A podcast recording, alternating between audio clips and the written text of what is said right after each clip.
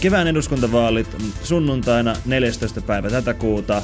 Tervetuloa kuuntelemaan mahdollisen maailman jaksoa vaaleista, vaalikoneista. Vieraina meillä on Ylel tuotantopäällikkö Ville Seuri ja toisena vieraana Veikko Isotalo, aloitteleva tohtoriopiskelija Helsingin yliopistolta, keskittynyt eduskuntavaaliehdokkaiden ja vaalikoneiden tutkimukseen. Tämän jakson hostina toimii Aku Nikander. Mut hei, esittäydytään, että keitä täällä on ja ketkä on paikalla. Mä oon itse Aku Nikander, sosiaalipsykologian viidennen vuoden opiskelija ja pääasiallinen opiskelija tällä hetkellä teen gradua. Joo, tosiaan mä oon Veikko Isotalo, tohtorikoulutettava Helsingin yliopistolla sellaisessa tutkimushankkeessa mukana kuin Intracomp, jossa tutkitaan puolueiden sisäistä valtakamppailua ja mikä tekee mistäkin ehdokkaasta menestyksekkään. Ja hanke on tosiaan vasta ihan aluillaan, että 2022 asti. Ja me kerätään nyt esimerkiksi dataa nyt tästä eduskuntavaaleista, vaalikoneita ja sosiaalista mediaa ja yhdistetään sitten näitä vaalituloksia. Ja mä oon Ville Seuri, Mä oon Yleisradion uutis- ja ajankohtaistoiminnan sisältöpäällikkö varsinaiselta duuniltani, eli käytännössä teen vuoroja neljän muun sisältöpäällikön, tai siis kolmen muun sisältöpäällikön kanssa, ja tota, pyöritän siinä sitä sitten niin kuin ikään kuin sitä mm. uutista ja ajankohtaista uutispäivää. Mitä tulee näihin vaaleihin, niin mä oon sitten näiden vaalien verkkotuottaja, mikä tarkoittaa sitä, että yritän katsoa sitä ylipäätään sitä verkkoon uutisajankohtaistoiminnassa – tulevia sisältöjen kokonaisuutta yhtenä tärkeimpänä osana toi vaalikone. Yeah. Ja, ja mä oon siis johtanut tuota vaalikoneen väitteitä, vaalikoneen väitteitä te- tehnyt työryhmää. Mm. Ja, ja tota, sitten tehnyt yhteistyötä Yle Newslabin kanssa, joka sitten vastaa taas siitä vaalikoneen teknisestä toteutuksesta ja käyttöliittyvästä ja niin edelleen. Mm. Eli meillä olisi sitten niinku tavallaan sekä asiantuntija siitä niinku vaaleista ja politiikasta ja sitten toisaalta taas vaalikoneesta. Mutta hei, vaalikevät. Öö, eikös vaaliäänestyspäivä ole ensi viikon sunnuntai tai vaalipäivä? Mitkä tunnelmat? No mä tota, nyt on huomannut sen, että tuossa reilu viikko sitten on selvästi ruvennut niinku kiihtymään tämä vaalikampanjointi ja ihmisten mm. kiinnostus tätä kohtaan huomaa. Huomaa ihan pelkästään luvuista. Mm. Kaikki vaalisisällöt, mitä tehdään, tähän verkkoon – vaalilähetykset, mitä Ylellä on tullut, niin alkaa nyt kerätä siis selkeästi enemmän ja enemmän yleisöä. Ja huomaahan sen sitten niin kuin myöskin, sitten, jos katsoo sosiaalisen median keskustelua, niin todella, todella kiihkeäksi se on nyt käymässä. Mm. Mitä henkilökohtaisesti? No aika hem, hyvin kiireistä tässä on ollut, että siis sille, että, että kyllä päivät on aika pakattuja siinä, että, että saadaan hommat niin kuin purkkiin. Toisaalta nyt rupeaa näyttämään siltä, että suunnitelmat on jo aika pitkälti loppuun, tota, niin kuin lukkoon lyöty ja, ja, ja hyvin jo ajoissa tehty. Eli mm. nyt siis lähinnä katsotaan, että ne niin kuin toteutetaan loppuun asti. Ja nyt se siis omalla tavallaan niin kuin sellainen räpiköintivaihe on ohi, nyt vaan uidaan maaliin. Mm, mitäs Veikolla? No tutkijoillekin on erittäin kiireistä aikaa, että meillä on nyt ö, tulossa kyselylomake ehdokkaille vaalien jälkeen, jossa kartoitetaan kampanjointia ja muita tekijöitä, niin kyllä niin kuin tutkijoillakin on kiire. Pitää saada nämä, nämä kysymykset valmiiksi ja sitten tietysti itse henkilökohtaisesti seuraa aktiivisesti Twitteriä ja sosiaalista mediaa, niin kyllä sitä huomaa kampanjointia. Tulee, tulee targetoituja mainoksia Facebookissa ja mm. se, se, on, se on mielenkiintoista. Joo. Oletteko te valinnut jo oma ehdokkaan? En. No, mulla on itse asiassa mielessä kyllä jo. Mm, no niin.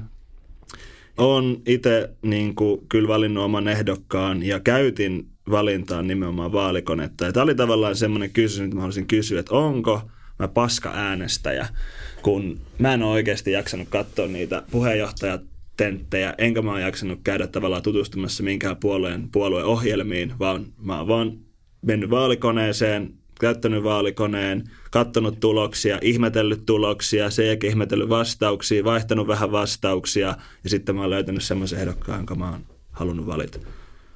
No, tuntuuko susta siltä, että sä saattaisit äänestää jonkun puolueen puheenjohtajaa? Mm, ei. No tuntuuko susta siltä, että jos sä lukisit niitä, niitä puolueohjelmia, niin ne voisi ehkä yllättää sua jollain tapaa? Öö, ei. niin, eli käytännössä mitä sä teet, niin sä haarukoit sitä ehdokasta. Niin. Ja siinähän tosiaan se vaalikone on, on niinku aika hyväkin työväline, mm. koska siellä niinku periaatteessa jokainen ehdokas on vähän niinku samalla linjalla ja ainakin niinku useimmat ehdokkaat on antanut jonkinlaisia perusteluja myös niihin, niihin vastauksiin, joita ne on sinne, sinne antanut tuollaiseen koneeseen. Eli sitten pääsee niin loppujen lopuksi tutustumaan. Tai miten mä ajattelen vaalikoneita, niin se on sillä tavalla, että se on erityisesti niin kuin, ei niinkään kone, joka kertoo, että mitä sun pitäisi äänestää, vaan kone, joka jollain tapaa haarukoi mm. sitä, että kehen sun kannattaa tutustua tarkemmin. Niin. Niin, eli vaalikoneella on kaksi aika keskeistä funktioa. Toinen on tämä yleinen informaation antaminen ehdokkaista, ja sitten myös sillä voidaan ajatella olevan tällainen äänestyspäätöksen kannalta heuristinen merkitys, eli se toimii jonkinnäköisenä niin kuin oikopolkuna ja äänestäjälle saada isosta massasta ehdokkaita tietoa nopeassa ajassa, mm. mikä siis ei ollut ennen mahdollista, jos mennään vaikka, vaikka nyt aikaan ennen ehdokkaiden nettisivuja. Silloin uudella, uuden ehdokkaan tapaaminen onnistui pelkästään kadulla tai sitten jossain, jossakin lehtimainoksissa. Mm.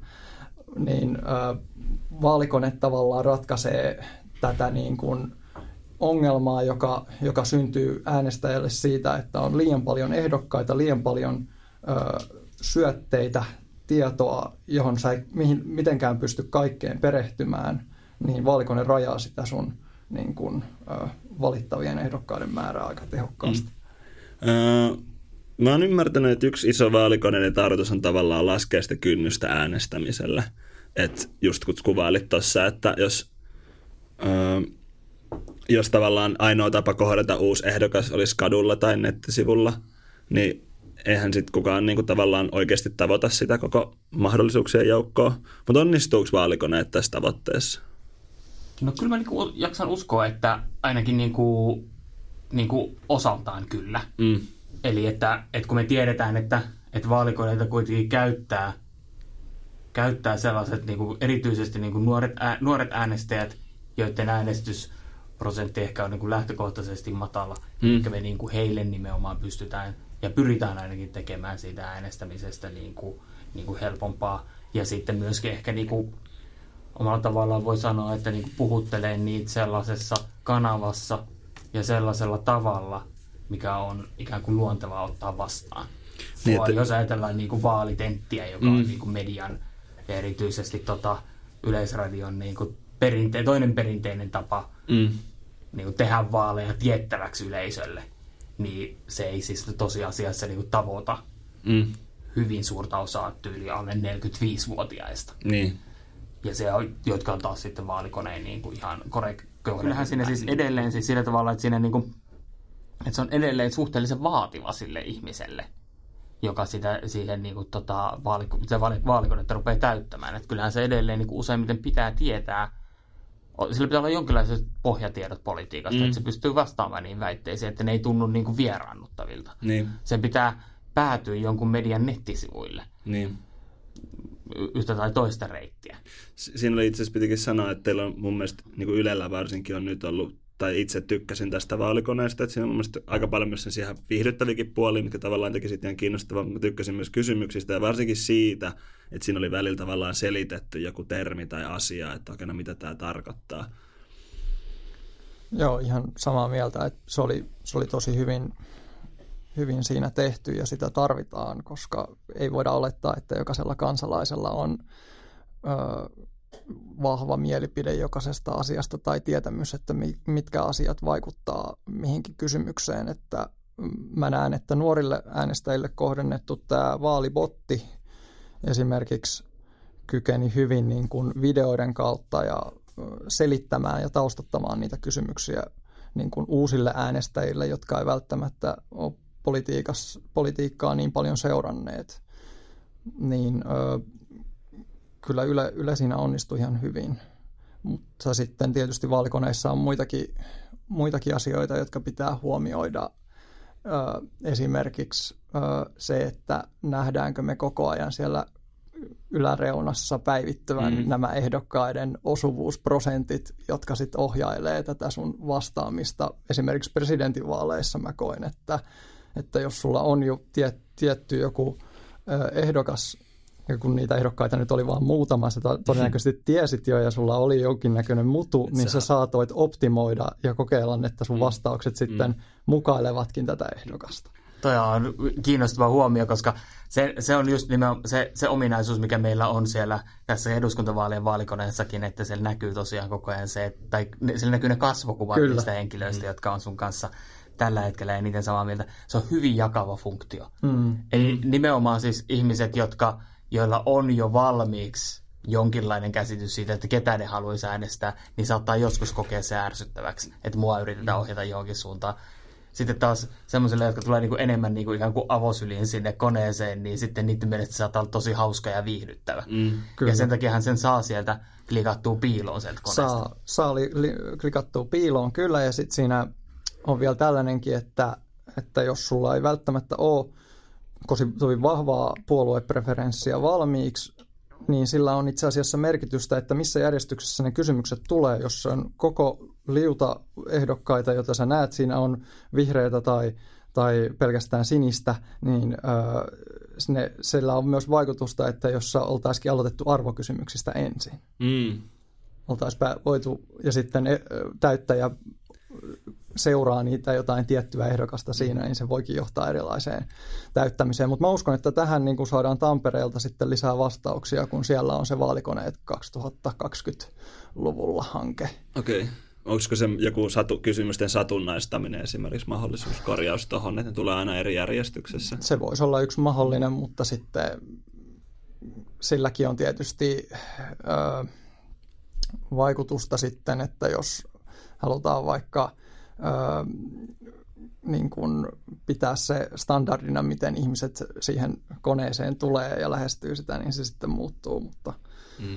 ö, Ja lähtökohtaisesti me niinku halutaan, niinku palvelutuottajana haluaa aloittaa siitä parha, ikään kuin parhaasta kysymyksestä mm. sen takia, että se ensimmäinen kysymys, kysymys on ratkaiseva sille, että jatkaako ihminen eteenpäin. Niin, onko mm. paljon semmoiset, jotka tavallaan täy, jättää täyttämisen kesken, että ne tavallaan, että näin mä liian monta kysymystä, että en mä halua. No se yleensä jätetään siihen ensimmäiseen kysymykseen. Sitten jos siihen ensimmäiseen kysymykseen on vastattu, niin sitten se käytännössä tehdään Ahaa. loppuun asti. Okei. Okay. Meillähän on ollut niin kuin useamman kerran jo mahdollisuus periaatteessa, että se voi niin kuin ikään kuin jättää kesken, että voi, voi niin kuin koska tahansa Jatkaa. ottaa ne tulokset sieltä, Aa. sieltä ulos, mm. mutta, mutta, mutta suomalaiset tuntuu olevan niin, niin kuin velvollisuuden tuntoisia, että ne kyllä tekee sen loppuun asti. Ootte sitten varma siitä datasta, että sinne kyseessä esimerkiksi semmoinen, että henkilö tulee katsoa sen vaalikoneen ja tavallaan kokeilee sitä vaan, että painaa ekaa nappulaa ja sitten että okei näin se toimii, me täytän tämän iltapäivällä. Joo, siis semmoista käyttöä on ihan taatusti siellä niin, olemassa niin, paljonkin.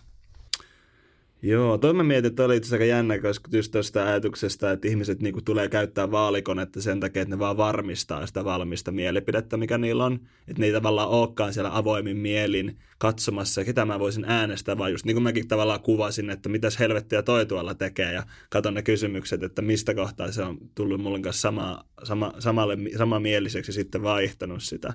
Onko se tavallaan, onko vaalikoneet, onko se tarkoituskaan tavallaan olla semmoinen, että yritetään tavallaan saada ihmiset näkee se kaikkien äänestäjien kirjo, vai enemmänkin tavallaan varmistaa sit sitä, vai onko siinä jotain, onko sille mitään toivetta, että mikä sen pitäisi olla? No en mä tiedä, Mus, musta niinku siis äh, tekijäpuolen näkökulmasta musta sillä on se tarkoitus, kun ihmiset sille antaa. Okei, Et siis, et, et tärkeintä on se, että ihmiset löytää jonkun käytön sille. okei. Aina sitä kyllä toivoo tietysti, että sillä on myöskin siis semmoinen funktio, että, että se jollain tapaa saa ihmiset reflektoimaan sitä omaa ajatteluaan. Että kun mä vastaan näihin mm. ja mä näen, ketkä on vastannut näihin samalla tavalla, minkälaisia perusteluja niillä on ollut siihen, niin se saa ajattelemaan sitä, että et, et mitä mieltä mä oikeastaan näistä on ja mistä syistä. Mm. Et, et kyllä sitä niinku, siis varmasti monenlaisia käyttöjä, jokainen käyttö on oikein. Mm. Ja KV-tutkimuksessa on kyllä on huomattu siis maailmalla, kun vaalikoneet nyt ei ole Suomessa, tai ei ole sellainen suomalainen ainutlaatuisuus, että kyllä niitä on niin kuin Tanskassa ja Luxemburgissa ja Sveitsissäkin on esimerkiksi tällaisia koneita, jossa niin kuin pystytään yksittäisiä ehdokkaita suositellaan vaalikoneen kautta, niin on sieltä kyllä huomattu, että jos ehdokkaalla tai äänestäjällä, joka täyttää sen, on valmiiksi joku vahva kanta johonkin tiettyyn ehdokkaaseen tai puolueeseen, niin he eivät heidän kantansa ei muutu, tuli mikä tulos tahansa vaalikoneesta. okay. Mutta sitten se isoin efekti on sitten näille äänestäjille, joilla ei ole vielä vahvaa. Mm. Ja sitten mulla pitikin just tavallaan sitä pointtia, että voiko, pitäisikö vaalikoneella nähdä, että niille pitäisi olla vai semmoinen niin kuplautumista hajottava vaikutus, vai niin kuin, että, että se on ihan saman tekevää, että ei se tavallaan ratkea sillä vaalikoneella? Niin, no,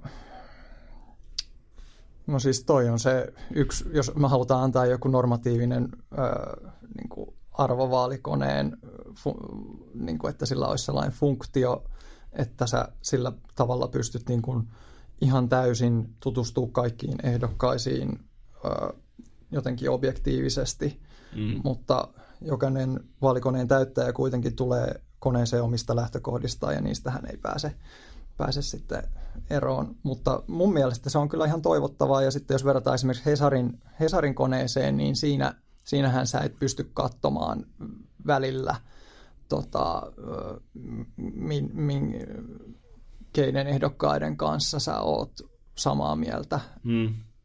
Ja siinä itse asiassa, mä en tiedä pystytkö sä Hesaria edes ollenkaan jättää niin kuin, ö, vajaavaisena ja näyttää tulokset. Se taitaa olla niin, että pitää täyttää loppuun asti. Okay.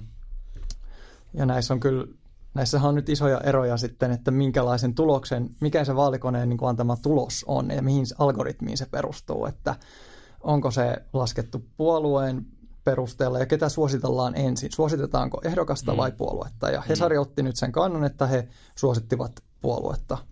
Ja sitten huomattiin niin, että, että ö, feministinen puolue nousi sieltä niin kuin yksittäisenä puolueena niin kuin jopa näille ehdokkaille itselleen, jotka oli siis vasemmistoa ja vihreiden ehdokkaita, niin heille lähin puolue oli feministinen puolue, mm. kun he vastasivat kysymyksiin samalla tavalla kuin he olivat itse, itse täyttäneet. Saavat itsensä kanssa 100 prosenttia osuvuuden, mutta sitten koska vaalikone antoi puolueen ensin, niin se olikin feministinen puolue. Mm. Hesarilla on ollut siis käytännössä sama algoritmi niin kuin vuosikaudet. Se vaan niin kuin nyt nousi keskusteluun ilmeisesti pitkälti sen takia, että siellä ei koskaan ole ollut niin kuin ryhmittymää, joka olisi vastannut niin, niin kuin ikään kuin yksimielisesti kuin feministinen puolue mm. Helsingissä vastasi. Onko se taktikointia? vai? Tai siis tavallaan mä itse katsoin sitä vähän pintapuolisesti sitä keskustelua, niin siitä oli maininta, että siinä on tavallaan haluttu, että se puolueohjelma näkyy siinä. Ja kyllä mä ainakin itse olen olettanut, että puolue antaa jotkut niin kuin vastaukset tavallaan ehdokkaille, että hei tässä olisi tavallaan puolueen kanta ja perustelut, että niin kuin, että, että ihan tiedoksi vaan, että voit niin kuin, tavallaan täyttää sen totta kai niin kuin itse haluat, mutta tässä on tämä puolueen kanta, vai?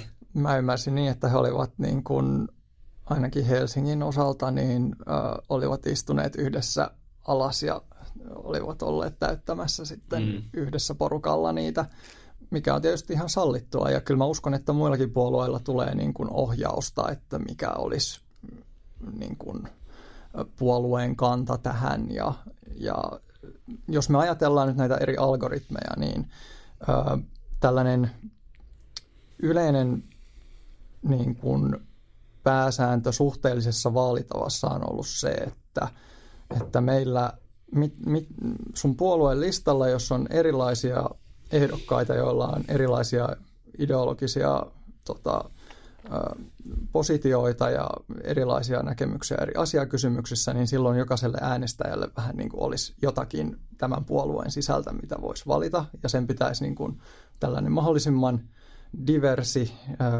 diversifioitu lista niin tuottaisi enemmän ääniä kuin sellainen mahdollisimman keskitetty saman, samanlainen lista, jossa on samantyyppisiä ehdokkaita, joilla on sama, samat mielipiteet. Mutta sitten nyt, jos me ajatellaan vaalikonetta ja tätä Hesarin tapausta, niin ö, se rankaisee näitä listoja, joissa on hyvinkin moninaisia ehdokkaita, joilla on erilaisia kantoja. Meillä on paljon hajontaa silloin sen mm. ö, niin kuin listan sisällä, jolloin tällainen hyvin niin kuin, sanotaanko niin kuin, jos sä tiedät sen äänestäjäryhmän, kehin, ke, ketä sä, niin kun, ää, keneltä sä meinaat saada ääniä, niin sä pystyt aina voittamaan tällaisella kohdennetulla, hyvin niin kun, pienellä porukalla ää, tota, ää, te, tehdyllä listalla ää, vaalikoneessa.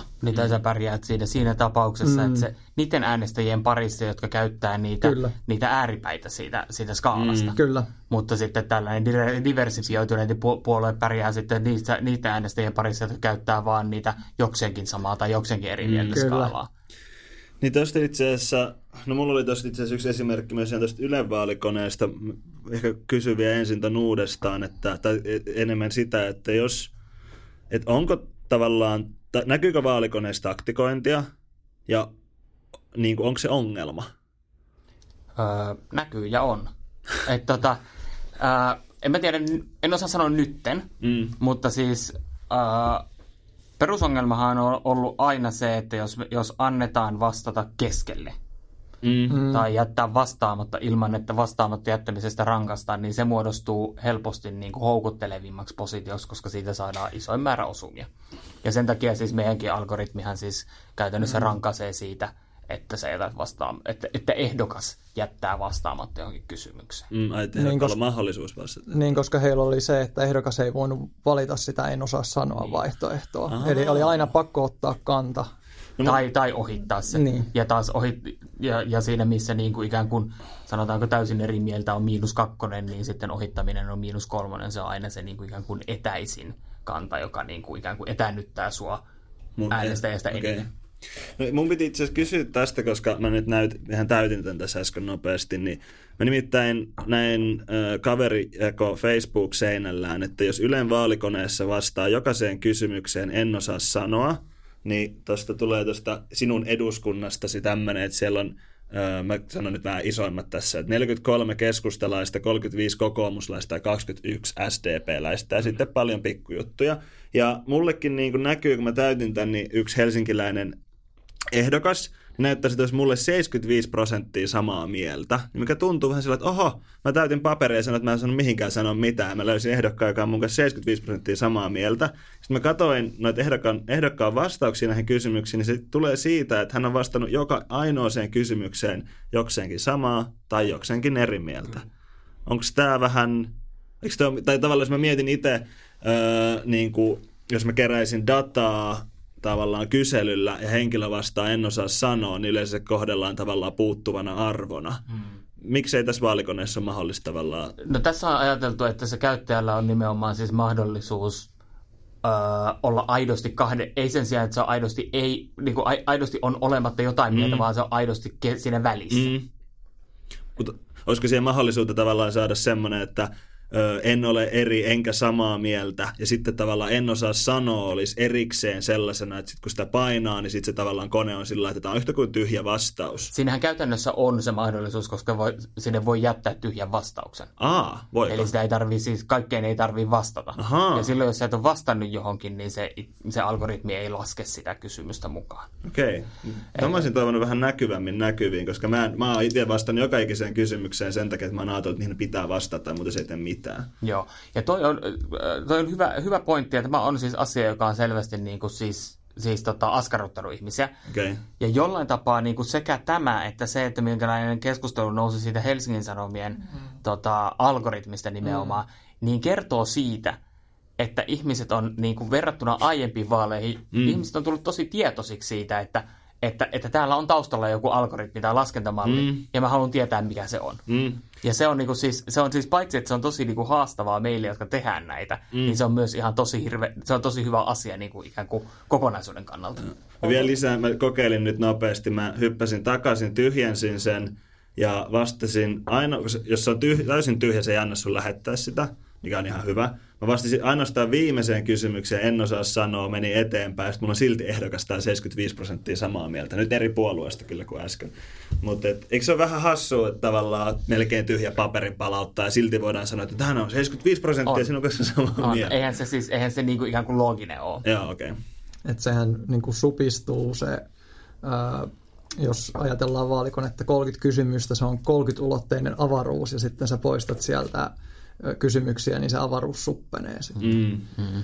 Ja se vielä piti mainita, että Hesari, kun heidän siinä algoritmista oli paljon keskustelua, niin hehän korjasivat sitä niin, että sen sijaan, että katsotaan etäisyysehdokkaiden keskiarvoon, joka sitten suosittaa sitä puoluetta, niin ne vaihtoi sen mediaaniksi. Et onko, mikä muuten on Ylellä, onko teidän algoritmi julkinen? A, ei sitä ei ole, julkist, ei ole julkaistu. Okei. Okay. Onko se syy, että sitä ei haluta julkaista, vai onko se vaan, että ei niin kuin, ole ollut syytä? Sitä ei, no ei ole ollut syytä tähän mennessä ainakaan. Okay. Joo. Sitä on yritetty selittää siis kansankielisesti kyllä, mm. kyllä tota, nimenomaan siinä vaiheessa, kun tämä, tämä kyseinen mainitsemasi ominaisuus niin kuin herätti jonkun verran kysymyksiä. Ah. Okay. Joo. Joo. Toi, tota, sitten mä mietin myös semmoista, että tavallaan, että eikö toi niin kuin just tommonen, että en osaa sanoa vastaus, antaa kuitenkin mennä eteenpäin, ja niin kuin sanoa, että suosii ihmisiä tavallaan, jotka sanoo jokseenkin, jotka ei ole niin vahvoja tavallaan mielipiteistään, niin eikö se tavallaan sitten tee siitä vähän niin kuin, että no, jos otat vahvan mielipiteen, niin se ei ole ehkä kauhean fiksua, että kannattaa aina valita mieluummin se jokseenkin sama, joten sitten tavallaan niin kuin vahvoilla mielipiteillä varustetut ehdokkaat tai puolueet, niin ei sitten tavallaan saa niin helposti äänestää tai ei tule nä- äänestäjille näkyviin, koska heitä rangaistaan siitä, että heillä on varma mielipide. Olettaen, että, olettaen, että äänestäjäkunta on sellaista, että se ei osaa sanoa. No mä itse ainakin olettaisin, että tavallaan suurin, tai iso, kun on 30 kysymystä kuitenkin, mä veikkaan, että niinku aika paljon, itse asiassa, varmaan itse asiassa tiedät ehkä, kuinka paljon tulee semmoisia, että onko enemmän niitä, jotka on tavallaan tosi että niillä heillä on selkeät mielipiteet, vai enemmän niitä, on tosi paljon sitä en osaa sanoa? Itse asiassa mä en tiedä, että Aa. me ollaan niinku tota, a, a, aiemminhan me ei olla siis millään tapaa käytännössä kerätty sitä käyttäjädataa. Okei. Ja nyt meillä on sitä käyttäjädataa dataa käytössä. Tässä kohdassa pitää aina muistuttaa, että sitten kenenkään vastauksia ei liitetä mihinkään yksilöivään tietoon. Niin, niin, niin. Mutta tota, mutta että ei sitä ole vielä mitään analyysiä tehty, että millä, miltä se niinku erityisesti näyttää. Okei. Sin, tai sen enempää kuin mitä kuka tahansa voi mennä katsomaan sieltä, sieltä tota ominaisuudesta, missä voi verrata omia vastauksia kaikkien muiden vastauksiin. Mm. Niin sieltähän sä näet niitä jakaumia jo jonkun verran. Mm. No siitä kyllä näki ihan hyvin, että jos mä katsoin niin kuin omaa alle 30-vuotias ö, mies ja sitten tota, sen perusteella katsoin niitä vaihto, ö, vastauksia ja niiden jaka, jakaumia, niin tota, aika monessa kysymyksessä enemmistö oli jossakin ääripäässä. Okei. Eli ei ne konvergoidu jokaisen kysymyksen kohdalla siihen keskelle. Ja sehän tekee tuosta vaalikoneesta mielenkiintoista, koska eri äänestäjäryhmät ja erilaiset äänestäjät niin kuin täyttää vaalikonetta eri tavalla. Mm. Niin se, se on mielenkiintoista. Ja kyllähän me ollaan pyritty, siis kun me ollaan pyritty nimenomaan siihen, että me testataan myös kysymykset etukäteen, eikä sitten niin kuin sokkona siinä Niin, vaiheessa, niin, kun vaalikone on ulkona. Niin siinä vaiheessahan me pystyttiin jo katsomaan niistä testituloksista, että ne jakaumat on, on joko varsin tasaisia tai sitten vielä tuollaisia niin U-jakaumia jopa, joissa niin kuin ääripäät korostuu. No right. Tuosta niin kuin vaalikoneiden toimimisesta äänestäjien herättäjinä. Öö, Mä oon ymmärtänyt, että nukkuvien puolue on edelleen kaikista suurin puolue aina eduskuntavaalien jälkeen. Onko vaalikoneet kuitenkin onnistunut, että se ei ole niin iso kuin se voisi olla, vai että se ei ole tavallaan vaikuttanut siihen mitenkään? No siitä ei mun mielestä ole vielä tutkimusta, koska se pitäisi yksilöidä jotenkin kyselyissä, että oliko tämä vaalikone, joka sut vei urnille äänestämään, mm. niin se, se on vähän hankala, tai se ei ole sellainen tavallaan niin kuin joku lakireformi, jota voitaisiin seurata, että oliko reformilla vaikutusta vai ei. Mm. En, en osaa sanoa, mutta katsotaan nyt nämä vaalit, että tuleeko vaalibotti, onko se nostava sitten. Mm. Ja sitten pelkästään jo sekin, että me, jos me kysytään vaalikoneen käyttäjiltä esimerkiksi jälkikäteen, että, että äänestitkö tai yritetään katsoa, että onko vaalikoneen käyttäjät mm. äänestänyt, niin siinäkään me ei tiedetä, että mikä niin kuin aiheuttaa mitäkin. Niin, niin, niin. Mm. Samalla tavalla me voitaisiin sanoa, että sanomalehden lukijat, niin kuin, että sanomalehdillä on suunnaton merkitys siinä, että ihmiset mm. saadaan uudelle, koska sanomalehtien lukijat niin kuin äänestää, mutta on muutenkin sen tyyppisiä ihmisiä, että äänestää. Entä onko niinku tavallaan, jos katsotaan äänestysaktiivisuuden kehitystä tai muutosta, niin onko vaalikoneet ikinä? Milloin vaalikoneet muuten tuli? Yleisradiolla on ollut ensimmäinen vaalikone vuonna 1996. Oho. Euro, ensimmäisessä eurovaaleissa, missä Suomi on ollut. Okei. Okay. Tota, Onko siinä näkynyt mitään Ymmär, on ymmärtänyt, että eduskuntavaali esimerkiksi äänestysaktiivisuus on kuitenkin koko ajan ollut laskemaan. Joo, että se oli nyt tota, viime vaaleissa se oli 70 prosenttia juurikin, että nämä vaihtelee tietysti vaaleittain, että meillä on eurovaaleja ja sitten meillä mm. on kuntavaaleja ja, ja sitten on eduskuntavaalit ja presidentinvaalit. Ja pressavaaleissa on korkein äänestysaktiivisuus. Sitten... Ja vähän sinne vaalikoneen käyttö. Niin. Onko se kuitenkin niin, käänteinen niin, se, se vaikutus? Niin. niin, sitä vaikutusta on vaikea kyllä yksilöidä. No, ketkä ei äänestä? No, tästähän oli niin kuin, ö, tällainen hyvä pamfletti Bibulta, joka on tällainen tutkimushanke Helsingin yliopistoa ja taitaa olla muitakin yliopistoja siinä mukana, niin siinä oli yksilöity, tota, että miten ö, sun tulot vaikuttaa äänestysaktiivisuuteen ja koulutus, ammattiasema. Ja käytännössä se on niin, että pienet tulot vähentää äänestysaktiivisuutta. Myöskin tällainen matalapalkkainen ammatti ja sitten vähäinen koulutus. Ja sitten on tietysti vielä niin kuin maantieteellisiä eroja esimerkiksi Länsi-Suomen ja Itä-Suomen välillä. Itä-Suomessa äänestetään vähemmän ja sitten voi olla myös kieleenkin liittyvä, että ruotsinkielisillä alueilla on korkea äänestysaktiivisuutta suomenkielisiin verrattuna. Ja näitä tekijöitä, tekijöitähän on paljon. Loppujen lopuksi äänestäminen on kuitenkin niin kuin, ö, jonkinnäköinen ekspressiivinen ilmaisu siitä, että haluaa osallistua vaaleissa ja se, se ei ole kyse, ei ole niin kuin rationaalisesta tai laskennallisesta toiminnasta, koska mm. sillä on kuluja, että sä meet äänestämään ja sitten on myös niin kuin, se tiedon hankinta, mitä siihen kuuluu, että sun pitää olla informoitu, jos sä haluat tehdä sen informoidun valinnan. Toisaalta siihen voidaan sitten linkittää, että siitä voi koitua jonkinnäköistä häpeää, jos sä et käy äänestämässä, koska äänestäminen linkitetään tällaiseen kansalaisvelvollisuuden normiin. Mm. Ja jos äänestysaktiivisuutta haluttaisiin jotenkin nostaa, niin yksi, yksi keinohan on tällainen, mitä Belgiassakin esimerkiksi, meillä on muissakin maissa, että laitetaan pakollinen, pakollinen äänestys osa, niin kuin käytännössä, että pitää käydä äänestämässä. Sulla on lakiin kirjattu ja tulee sakkoa. Se on sitten, että sillä tavalla saadaan lähes 100 prosenttia äänestysaktiivisuus. Mm. Mutta, Paitsi, että eihän Belgiassakaan äänestysprosenttia ei, ei ole 100. Ei ole 100, se aina, se aina vajaaksi. jotain. Se, on tota, se sakko on muistaakseni suhteellisen matala, mikä siitä mm. joutuu maksamaan, että se ei monta euroa ole. Se on varmaan semmoinen motivointi tavallaan, että no mieluummin mä nyt käyn tuolla piirtämässä akuankan paperiin, kun tota, otan sen kahden euron sakon tai mitä onkaan. Onko niinku, se ongelma, jos ihmiset äänestä, millainen ongelma se on? Ja, tai no niin, joo. Onko se ongelma? Millainen ongelma? No on siinä sellaista, sanotaan näin, että siitä tulee ongelma siinä tapauksessa, kun tietyt väestön osat ei äänestä. Kun se äänestämättömyys keskittyy vaikka nyt vähätulosille tai yhteiskunnassa niin kuin ei niin hyvinvoiville ää, kansan osille. Ja se johtaa sitten siihen, että heidän niin kuin, ehdokkaat, heidän niin kuin, valitsemat ehdokkaat ei pääse eduskuntaan, ellei sitten hyvä tuloset tai muut äänestä sellaisia ehdokkaita, jotka ajaisi vaikka kovempaa progressiivista verotusta tai, mm. tai tälleen niin kuin esimerkkinä. Että ää, jos siellä yksi tällaiset iso osa tällaisista niin kuin heikompiosaisista ei käy äänestämässä, niin heidän äänensä ei kuulu siellä. Hmm.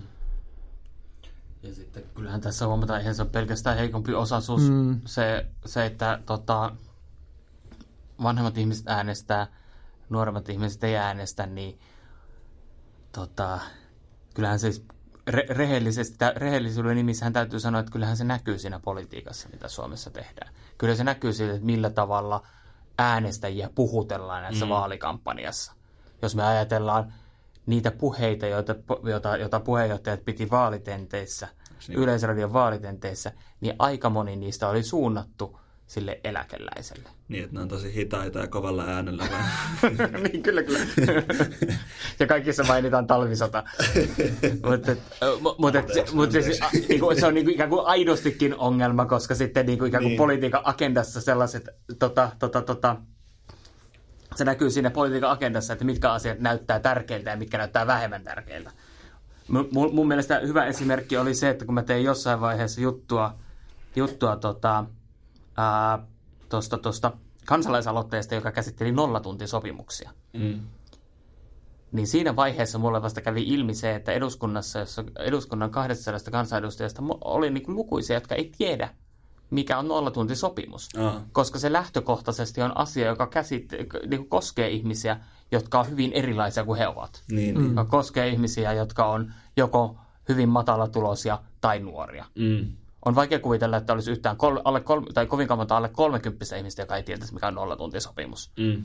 Mutta vanhemmissa ihmisissä niitä on. Sanotaan nyt, jos joku edus, kansanedustaja sattuu kuuntelemaan, niin nollatuntisopimus on työsopimus, jos sinulla ei ole ennakkoon varattua työaikaa, vaan työkeikat sovitaan erikseen. Juuri näin.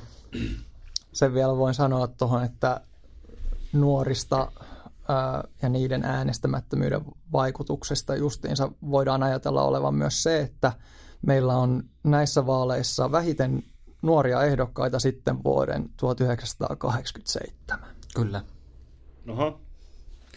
Ö, tässä on niinku kaksi asiaa, mikä mun mielestä on tosi nurinkurista. Niin tavallaan ensimmäiseksi ö, meidän ihmiset, ne ihmiset, jotka eniten tavallaan sitä yhteiskuntaa kaipaa, ei äänestä. Ja toiseksi ne, jotka sen yhteiskunnan kanssa joutuu pisimpään elämään, ei äänestä, eli nuoret siis. Mitä ihmettä? Miksi? Onko tälle mitään selitystä olemassa?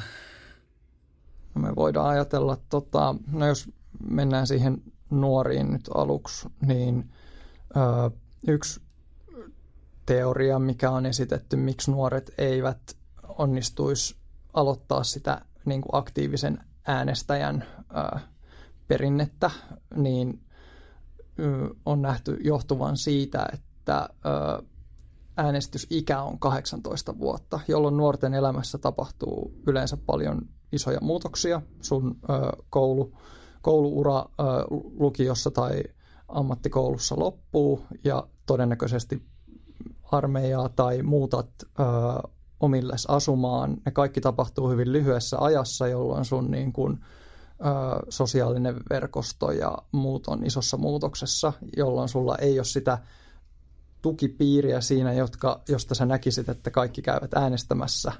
Ja politiikka hetkeksi niin kuin katoaa justiinsa nuorten arjessa. Tuolla niin ikävuosilla, niin on ajateltu, että voitaisiin kokeilla äänestysien esimerkiksi alentamista 16 vuoteen, jolloin vielä on tällainen niin kuin yhteisö- ja tukiverkko, jossa niin kuin voidaan puhua politiikasta kouluissa yhteiskuntaopintunnilla tai mm. vastaavaa. Mm. Tuo on tosi mielenkiintoinen pointti, koska mä olisin tavallaan, kun ihmiset puhuu just äänestysiän laskemisesta, niin ollut tavallaan, että niinku, miksi, koska jos nuoret ei kerran äänestä, niin haluatte sitten vielä alhaisemman äänestysprosentin, mutta on ihan erilainen näkökulma, mitä mä en oikein edes kuullut aikaisemmin. Että se voisi tavallaan, näin armeijan käyneenä voi sanoa, että siellä ei kyllä mitään yhteiskuntaa pitää politiikkaa käydä läpi, että että se ei ole semmoinen verkosto, missä tavallaan voi aktivoitus poliittisesti. Mutta eikö toi, toi äänestys, äänestysiän laskeminen on vähän tollainen niin kuin ikään kuin alhaisen äänestysprosentin taikaluoti systeemi, jolta odotetaan paljon, mutta ymmärtääkseni kuitenkin niin kuin tulokset ei välttämättä siellä, missä on te- yritetty, niin ei ole välttämättä kuitenkaan niin. Meillä on Itä- Itävallassa on tätä äänestysikää laskettu, oliko nyt kunnallisissa, kunnallisissa vaaleissa. Siellä – ei, ei ole kuitenkaan selvää evidenssiä, että kyllä tässä mennään vähän luottamus edellä, mutta jos ajatellaan muita keinoja, mitä niin kuin on mietit, mietitty nettiäänestämistä tai sähköistä äänestämistä, erityisesti nyt rajataan se siihen nettiäänestämiseen, niin tällä voi olla itse asiassa, jos ajatellaan näitä, ketkä äänestää, niin se todennäköisesti parantaa vaan niiden mahdollisuuksia, jotka muutenkin olisi käynyt äänestämässä mutta, äänestämässä, mutta sitten jostakin syystä eivät vaan päässeet paikalle, mutta se ei välttämättä kuitenkaan sitten aktivoisi näitä, jotka ei muutenkaan olisi äänestämässä. Mm. Eli mä sanoisin, että niin kuin, ehkä kaikista huonoin näistä on tämä nettiäänestys, johon sitten liittyy myös vaaliintegriteettiin ja niin kuin, ääntenlaskentaan liittyviä ongelmia.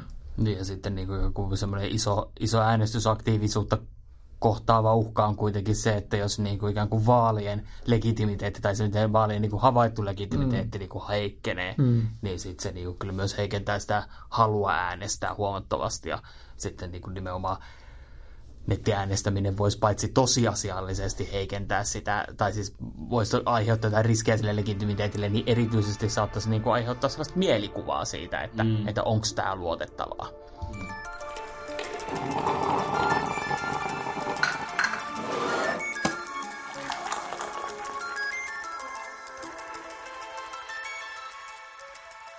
Mietin tätä, että näistä, että missä vaaleissa äänestysprosentti on korkea, niin sehän on yleensä, niin kuin, jos näin rumasti saa sanoa, että tavallaan mitä turhemmat vaalit, niin sitä enemmän ihmiset äänestää. No ei, paitsi kyllähän se on matala myös esimerkiksi SO, niin kuin, SOK-vaaleissa. Että, Kirkollisvaalit. että ei ne kuitenkaan ole tärkeimmät okay, vaalit Okei, okay, okei, okay, okay, mutta näistä, mitkä järjestetään kansallisesti tällä tasolla, niin, niin tota, mä mietin, että voisiko se yksi vaihtoehto olla tavallaan, jos miettii pressavaaleja, että yleensä aina tosi suosittu, suosittu tai niissä ihmiset äänestää tosi paljon, kun on niin vähän ehdokkaita. No helpot. Niin. Kyllä. Kaikki, että... kaikki tyypit on tunnettuja ja valinta on suhteellisen yksinkertaista. Niin. Mm. niin onko meillä mahdollisuus tavallaan sit pohtia vaihtoehtoa sille niin kuin nykyiselle, että äänestetään ehdokasta tai äänestetään, tavalla, no äänestetään ehdokasta ja sitä kautta äänestetään tavallaan puoluetta ja puolueen kaikkia ehdokkaita. Onko meillä vaihtoehtoja? Voisiko äänestää vaan suoraan puoluetta? Niin toi on kiinnostava pointti, että yleensähän me ajatellaan, että että A, politiikka on henkilöitynyt ja se tarkoittaa sitä, että, että se olisi kiinnostavampaa, niin sen pitäisi olla vielä entistä enemmän henkilöitynyt. Mm. Ja sen takia sitten niin kuin, ei voida mennä suljettuun listavaaliin, koska silloin sehän ei ole silloin henkilöitynyttä politiikkaa. Siinä mm. mielessä, mä pääsen äänestämään ihmistä. Mutta toihan on niin kuin ikään kuin vähän vastainen, että ikään kuin helpotetaan, että itse asiassa äänestämisestä pitäisi tehdä mahdollisimman helppoa, ja suljettu listavaalihan on siinä mielessä helppoa, että sun pitää äänestää vaan puoluetta ja puolueet päättää sun puolesta, että ketkä sinne sitten nousee sinne. Haluatko selittää vielä sen suljetun listavaali, mitä se tarkoittaa? Suljettu listavaali tarkoittaa siis sitä, että, että, että ääni menee puolueelle, minkä jälkeen sitten niin kuin puolue valitsee sen, missä järjestyksessä tota, ehdokkaat nousee sinne mm. valtiopäiville. Mm. Ja ilmeisesti Ruotsissa. Ruotsissa käytössä. esimerkiksi käytössä. Joo, siis vaalijärjestelmiähän on niin monta. Hmm. että tota,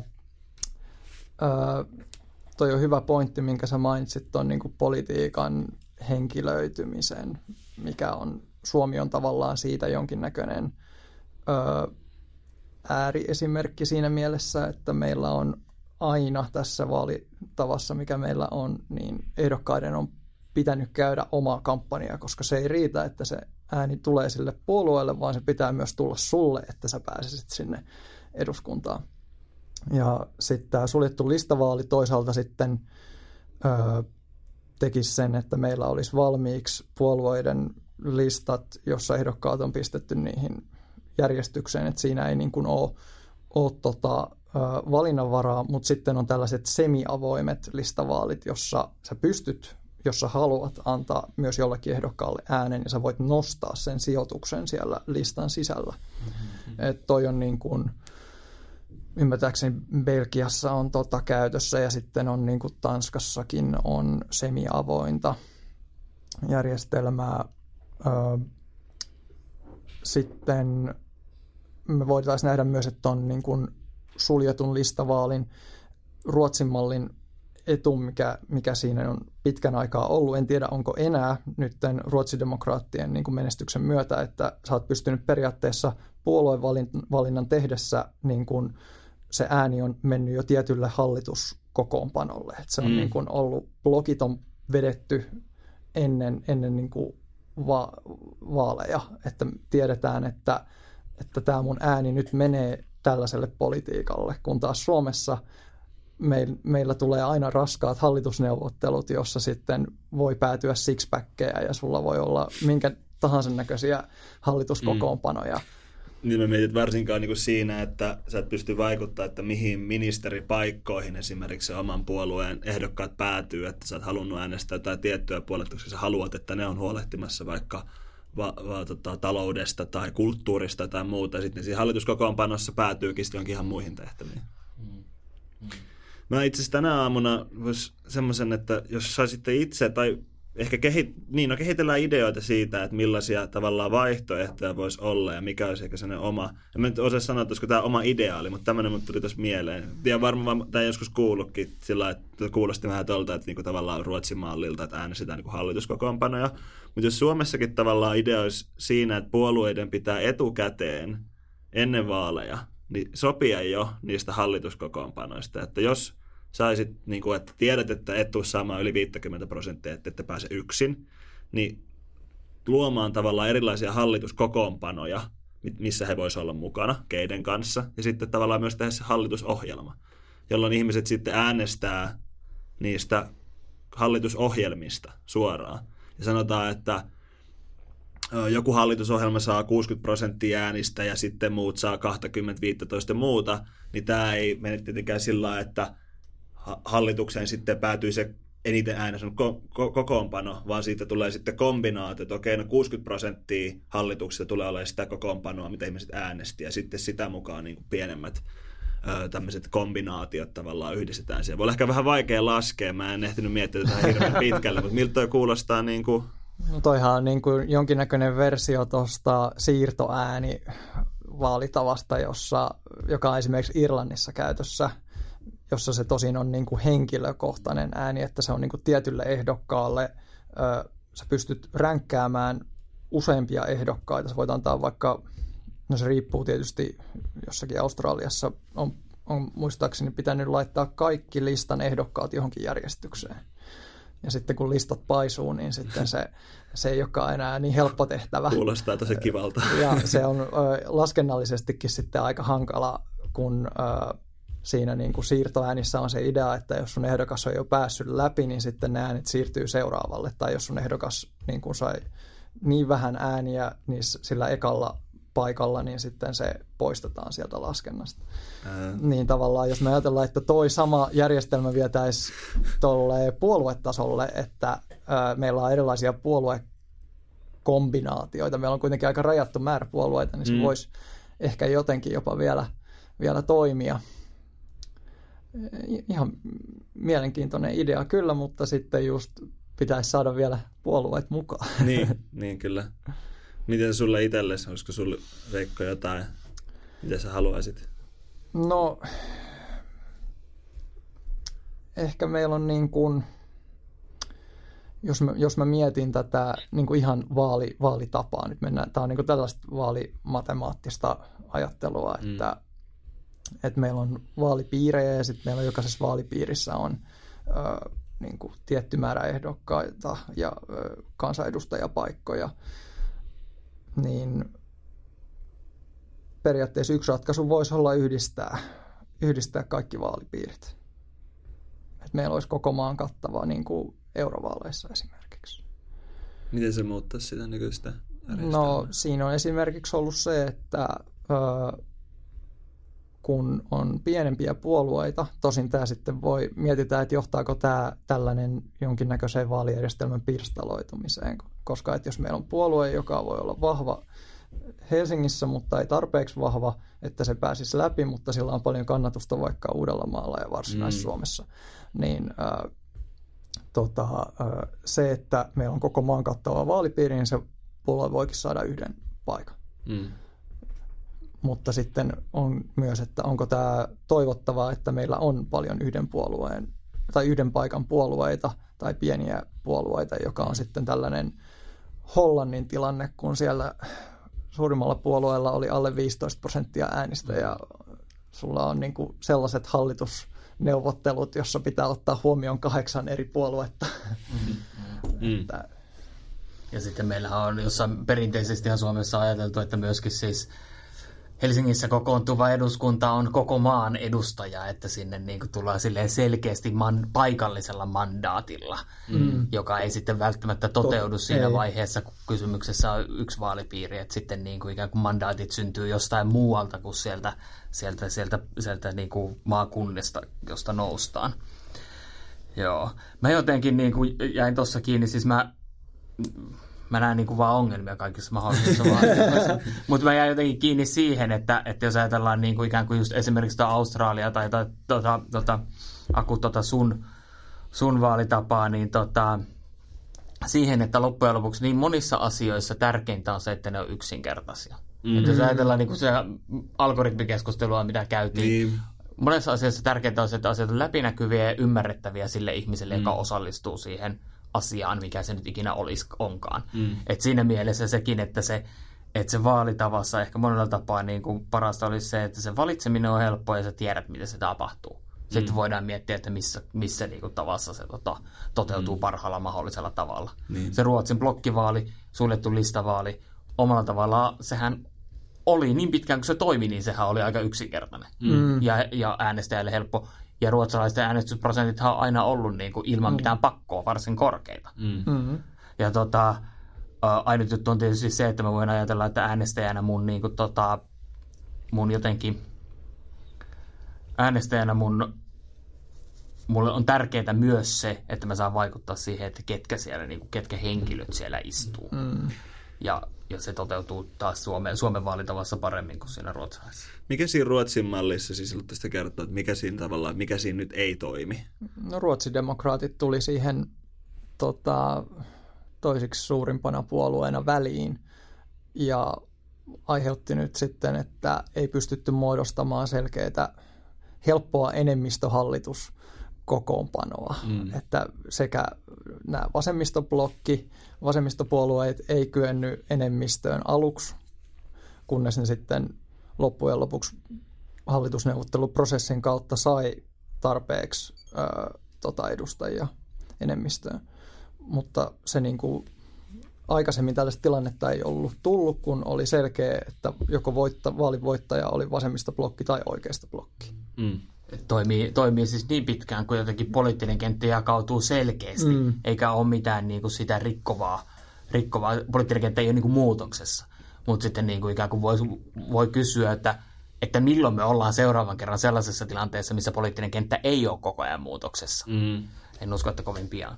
Niin, mä mietin, että varmaan tuossa Ruotsin tilanteessa on kuitenkin, että siinä on tavallaan nyt epäonnistuneet tavallaan hallitusneuvottelut äänestyksen jäljiltä, että tavallaan mallissa ei ole vielä mitään vikaa, se vaan tuotti nyt tämmöisen, vai? Niin, tai sitten se tuotti hyvän tuloksen niin pitkään, kun niin kuin oli hyvin stabiili tilanne, niin, niin, niin. missä, missä niin kuin poliittinen kenttä, kaikki puolueet voitiin jakaa selkeästi vasemmista ja oikeasta blokkiin. Mm. Et siinä mielessä Suomen malli on vähän armollisempi, että meidän niin kuin järjestelmä ei ö, hajonnut samalla tavalla kuin Ruotsin järjestelmä, kun ö, tuli jytky esimerkiksi. Mm. Vaan Suomen järjestelmä kykenee sulauttaa uusia puolueita aika helposti. Mm.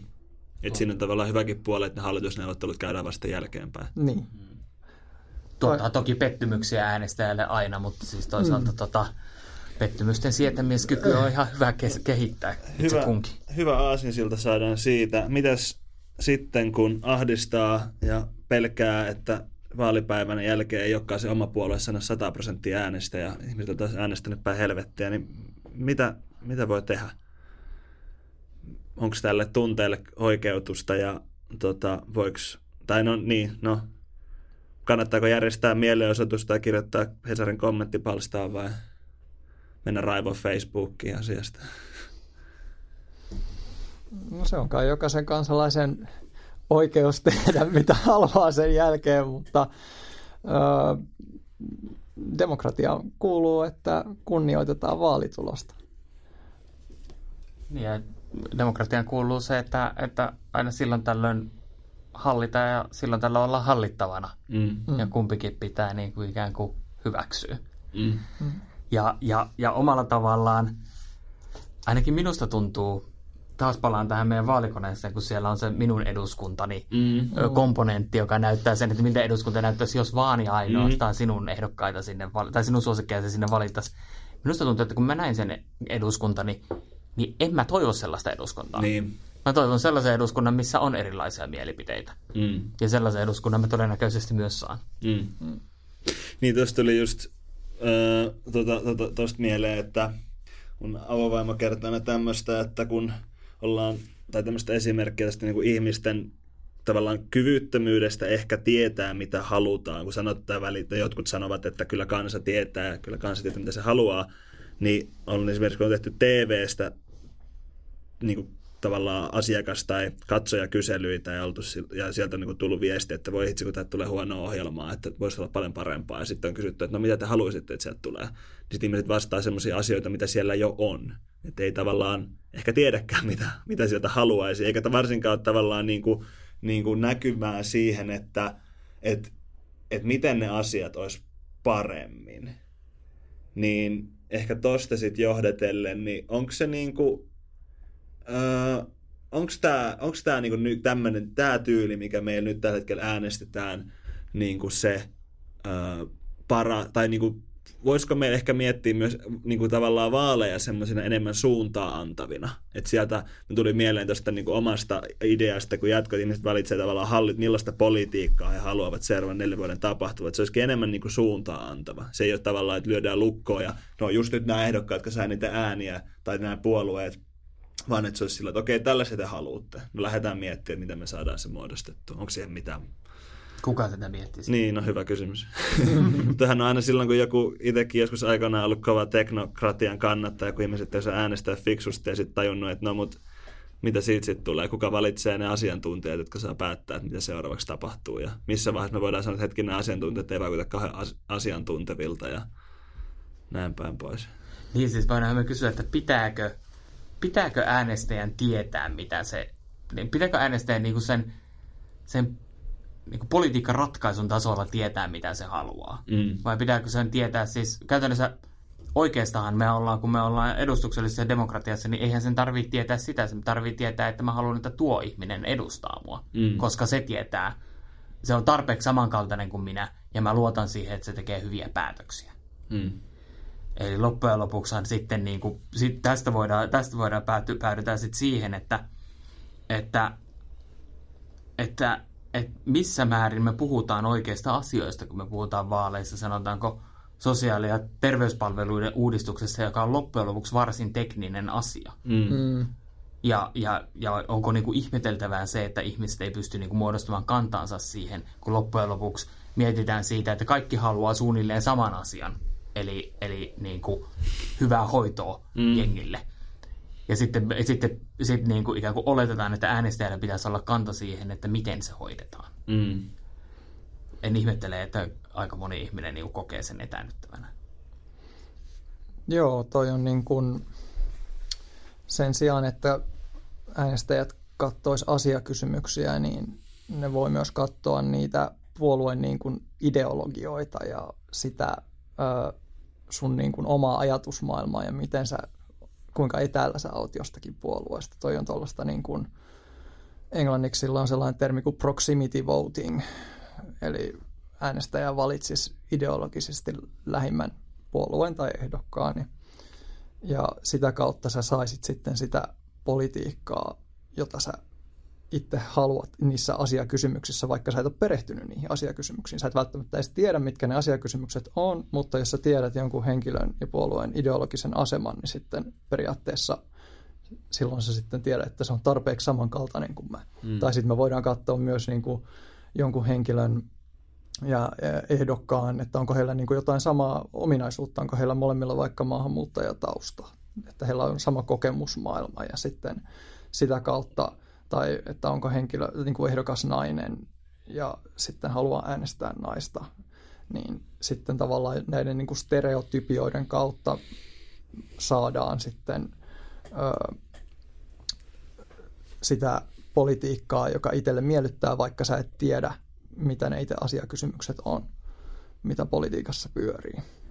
Mutta sitten jos me mennään niin kuin vielä jotenkin laajemmin tuohon ajatukseen, että jos vaalit olisi enemmän suuntaa antavia, niin me voidaan miettiä tätä edustuksellista järjestelmää, koska meillä on paljon ollut puhetta, että demokratia olisi jotenkin kriisissä. Kun me katsotaan näitä kansainvälisiä Freedom House-indeksejä ja muita demokratia-indeksejä, niin me nähdään, että nyt ollaan niin kuin noin kymmenen vuotta maailmalla demokratia on luisunut taaksepäin. On tullut enemmän tällaisia hybridi regiimejä, jossa on sekoitusta demokratiaa ja sitten tällaista itsehallintoa tai niin kuin autoritaarista hallintoa. Ja jos me mietitään, että Suomessakin niin luottamus politiikkaan on heikentynyt, tosin sen, sitä voidaan selittää viime vuosina tämä talouskriisi, jolla on niin kuin vaikutusta ihmisten – onnellisuuteen ja luottamukseen ylipäätänsä yhteiskunnassa, mutta monet myös esittää, että tämä politiikasta lehdessä oli kolumni, jossa Elina Kestilä-Kekkonen sanoi, että tämä demokratian kriisi, jota Suomessakin on vähän nostettu pinnalle, niin se ei välttämättä olisikaan demokratiaan, vaan se voisi olla puolueiden kriisi. Että onko tässä niin kuin tällä hetkellä puolueet jotenkin epäonnistunut ö, muodostamaan sellaista, sellaisia ö, niin kuin tulevaisuuden näkymiä tai, tai niin kuin nostaneet agendalle sellaisia asioita, jotka sitten ei puhuttele tavallisia kansalaisia. Me voidaan ajatella, että matala äänestysaktiivisuus, niin kuin Suomessa verrattain matala äänestysaktiivisuus voi johtua myös siitä – että puolueet ei ole onnistunut. Ja sitten kun me katsotaan myös puolueiden jäsen, jäsenlukuja ja niiden kehitystä, niin isompien puolueiden osalta niin se on ollut laskevaa. Tosin sitten onko vihreät vasemmisto ja perussuomalaiset siellä on ollut jonkinnäköistä nousua kyllä, mutta kokonaistrendi on niin kuin alaspäin, että puolueet ei vedä ihmisiä luokseen enää samalla tavalla. Mm niin äh, sitten me voitaisiin ajatella, että tällaisen edustuksellisuuden, että onko tämä ongelma nyt demokratia, demokratiassa, niin kuin tässä edustuksellisessa demokratiassa vielä meidän kansanedustajalaitoksessa vai onko se puolueissa, mutta jos se olisi tässä edustuksellisuudessa itsessään, niin silloin meillä olisi myös niin kuin, näitä, esimerkiksi kansalaisaloite on tällainen yksi esimerkki siitä, että me pystytään – tekemään ää, niin kuin kansalta suoraan syötteitä politiikkaan. Me voitaisiin parantaa sitä niin kuin agendan ää, määrit, määritystä paremmin. Voidaan myös niin kuin kan, kansainvälisesti on, on ollut tota, Yhdysvalloissa Oregonissa sellainen kansalaisraati, joka on antanut, joka on niin kuin mahdollista kansan ää, niin kuin, ei nyt äänestyksellä, mutta tarpeeksi moni kun puoltaa kansalaisraadin ö, aktivointia, niin se kansalaisraati sitten kerätään ja se antaa jonkun suosituksen tiettyyn tota, lakiesitykseen. Niin samanlaista järjestelmää voidaan miettiä, että olisiko tollainen demokratian kylkeen, edustuksellisen demokratian kylkeen Suomessakin mahdollista. Mm. Niin kansalaisaloitehan ilmeisesti on ollut siis varsin, niin kuin, tota, tai voi sanoa, että on ollut menestystarina siinä, että miten niin kuin, ikään kuin demokratia, demokratia on, tai demokraattista päätöksentekoa on tuotu lähemmäs kansalaisiin, koska se mahdollistaa just sen, että sen sijaan, että ollaan järjestäydytty tuollaisiin niin kuin, niin kuin massaliikkeisiin, niin kuin 1900-luvun puolueet oli, niin mm. niin järjestäydytään yksittäisten asioiden ympärille aina silloin tällöin. Niin kuin etujärjestöt käytännössä toimiikin, että No ehkä, ehkä, ei ehkä, ehkä, ehkä niinkään, mutta että niin kuin, eihän etujärjestö, no jos etujärjestöt voisi olla hyvin pieniä, niin, niin kuin esimerkiksi niin kuin rattijuoppojen tuota, tuota, tuomioita, kovempia tuomioita edistävä etujärjestö. Mm. Mutta niin, että, niin, niin, kuin, että se pystyy niin kuin, ikään kuin yksittäiset kysymykset niin kuin kerää sen liikkeen ympärille. Se liike on hetken aikaa olemassa niin, hajosi. Niin, niin, me niin tarvittiin just jotain ympäristöjärjestöjä tai muita mm. vastaavia. Mm. Että, tai että tulee joku asia, minkä vaikka tahdon kampanja tai muu, Kyllä. että tämän eteen halutaan, niin se nyt on varmaan aika huikea esimerkki, kun se nyt mennyt läpikin. Mm. Tuohan meillä toisaalta ollut sitten välillä vähän ehkä kansanedustajat suhtautunut vähän nihkeästi niihin kansalaisaloitteisiin ja niitä ei ole aina ehkä käsitelty ihan niin kunnioittavasti kuin ihmiset olisi niin, niin, mutta kyllä mä luulen, että siihenkin tulee varmaan muutosta, että totta kai voisi kuvitella, että, että on omalla tavallaan niin kuin luonnollista, että edustuksellinen demokratia, tai ainakin niin kuin osat siitä niin kuin kokee sen myös jotenkin ahdistavaksi tai, mm. tai, tai, tai jollain tapaa jopa uhkaavaksi muodoksi niin kuin, niin kuin ottaa kantaa ja mm. tuoda asioita niin kuin sen puolueen, puolueiden ohi sinne, mm. sinne poliittiselle agendalle. Mutta mä luulen, että kun, kun ihmiset näkee sen, että minkä, tai kun edustajatkin näkee sen, että miten niin kuin, miten paljon äänestäjät tykkää niistä, mm. niistä aloitteista ja miten ne tosiasiassa sitoo niin kuin erityisesti niitä ihmisiä, jotka on muuten vaikea saada kiinni sinne mm. niin kuin politiikkaan, niin, tota, niin kyllä, niin kuin, kyllä varmaan ottaa ne niin kuin enemmän tosissaan kuin tähän mennessä. Mm. Mä tykkäsin kyllä Veikka tuosta ajatuksesta, että ehkä meillä ei olekaan demokratian kriisiä, ehkä meillä on vain vanhojen puolueiden kriisi, että ne ei vedä ihmisiä enää puolueen. Että se ei ole tavallaan järjestelmässä, ei ole vikaa, vaan nyt sen järjestelmässä pelaavilla tahoilla. No se on yksi, mutta sitten voidaan myös nähdä, että on meillä, kun katsotaan tällaisia historiallista perspektiiviä ja verrataan niin kuin viime vuosikymmeniin, niin nyt meillä on kuitenkin populismia ympäri mm. Euroopassa. Se on niin kuin erilainen ö, komponentti, joka voi horjuttaa demokratian rakenteita. Eli sitä varten just olisi nyt tosi tärkeää, että meillä olisi tällaisia, ö, niin kuin jos, edustuks, jos meillä ei synny esimerkiksi nopeasti toimivaa hallitusta. Mm. Ja meillä niin kuin, kun hallitusohjelmatkin on aina kaikki kompromisseja, me tarvittaisiin myös jonkinnäköisiä väyliä, joilla me sitten saataisiin tätä syötettä lisää. Niin kansalaisaloite on tähän hyvä, mutta sitten meillä on kuitenkin tämä vielä vaaleihin liittyvä tällainen niin kuin, ö, bias sen suhteen, että puolueet pyrkii toimimaan niin kuin lyhyellä tähtäimellä.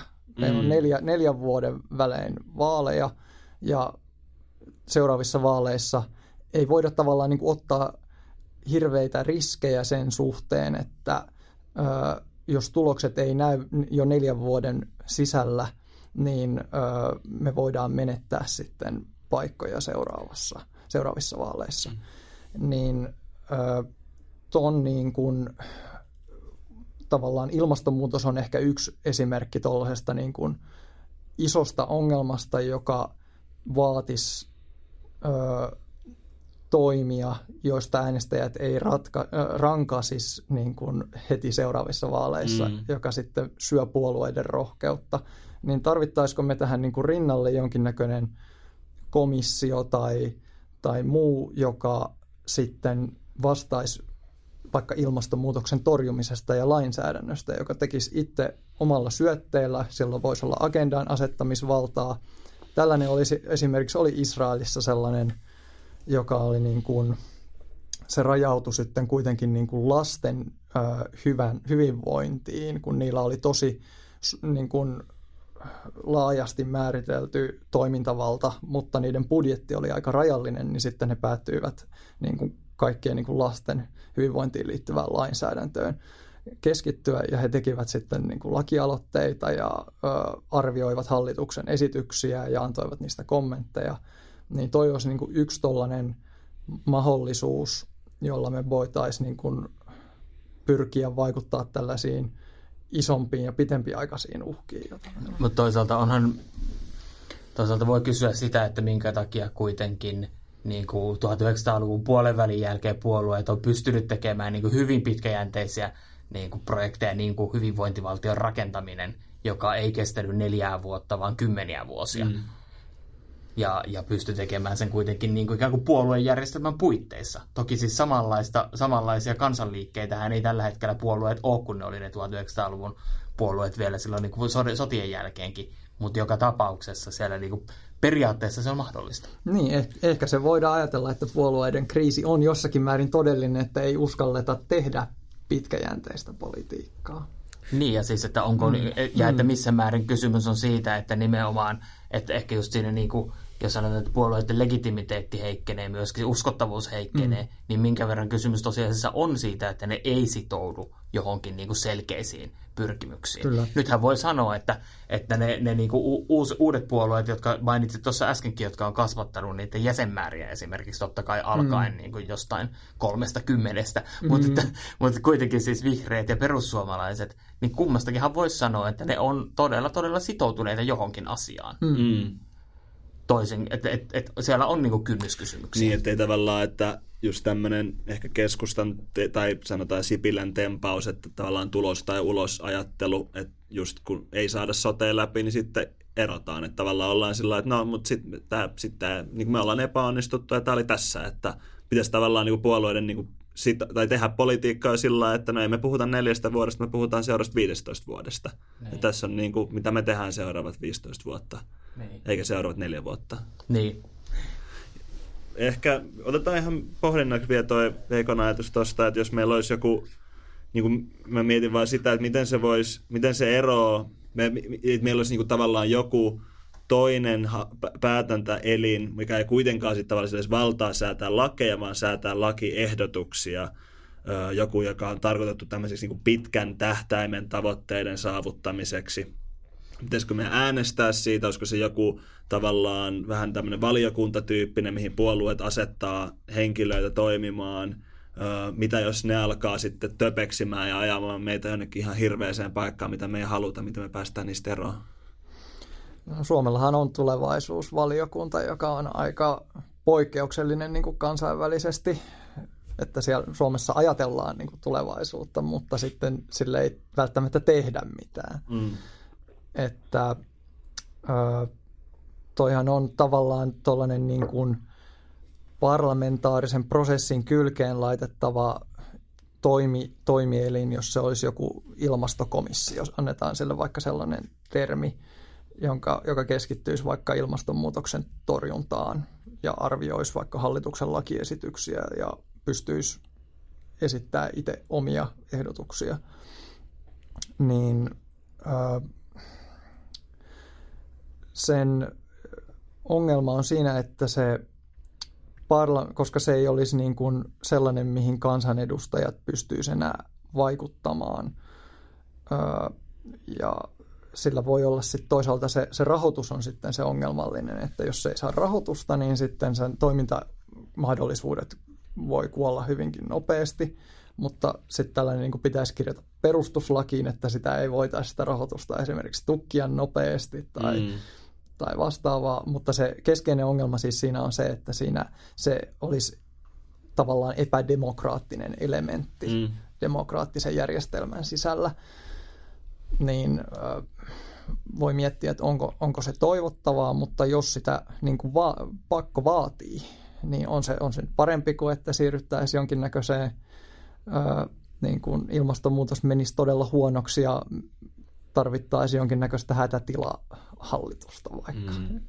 Niin, eikö tuossa siis joka tapauksessa kysymys siitä, että millä tavalla me luodaan jatkuvuuksia sellaiseen mm, järjestelmään, jossa niin. eduskunta vaihtuu. Ja kyllähän meillä periaatteessahan, periaatteessahan virkamieskoneisto on sellainen, joka, joka luo niitä jatkuvuuksia. Jos me katsotaan valtiovarainministeriötä, niin voi sanoa, että se luo niin kuin, niin kuin aika merkittävääkin jatkuvuutta siihen, että millä tavalla täällä tehdään, millä tavalla budjetointia tehdään, mm. millä tavalla vastataan sellaiseen ongelmaan kuin kestävyysvaje. Mm. Ja sitten toisaalta, toisaalta, mutta toisaalta sitten tulee taas mieleen sitten noin vanhan, vanhan ajan noin tota, tollaset, no niin kuin ei valio, vaan tällaiset parlamentaariset ryhmittymät, mm. jotka sitten voi, voi niin kuin rakentua jonkun, jonkun tota asian ympärille mm. ja jatkaa parlamentaarisina ylikausien. Että mm. kyllähän, se niinku, siis, kyllähän siihenkin syntyy jatkuvuutta, koska se ei ole kiinni siinä niinku ikään kuin hallituksen kokoonpanosta. Mm. Niin mä mietin tavallaan, että kun sä kerroit tätä esimerkkiä Israelista, että, ollaan, että miten se tavallaan eroaa jostain kansalaisjärjestöstä. Okei, ne ei pysty suoraan viemään tavallaan par- tai niin kuin sinne eduskuntaan Suomen tapauksessa niin mitään lakialoitteita tai muita, mutta ne pystyy lobbaa, pystyy, niitä kutsutaan asiantuntijoiksi, päätöksentekoa ja toisaalta ne saa rahoitusta lahjoituksista ja jäsenyyksistä, että tai, mm. tai, tai, tai miten se niinku suhtautuu niinku asiantuntijaorgaaneihin, niinku, niinku tota ilmastopaneeliin. Niin. Mm. joka sekin on ymmärtääkseni kuitenkin pitkälti julkisesti rahoitettu, koska suurin osa ihmisistä tulee akatemiasta. Mm. Mm. Olisiko se siinä? Joo. Joo. Kiitos. Kiitos. Aika diipiksi vedit aina. Silleen niin kuin selkeästi lähtee sille tonne tota... Haluaisin, haluaisin sanoa pari sanaa demokratian kriisistä. Niin.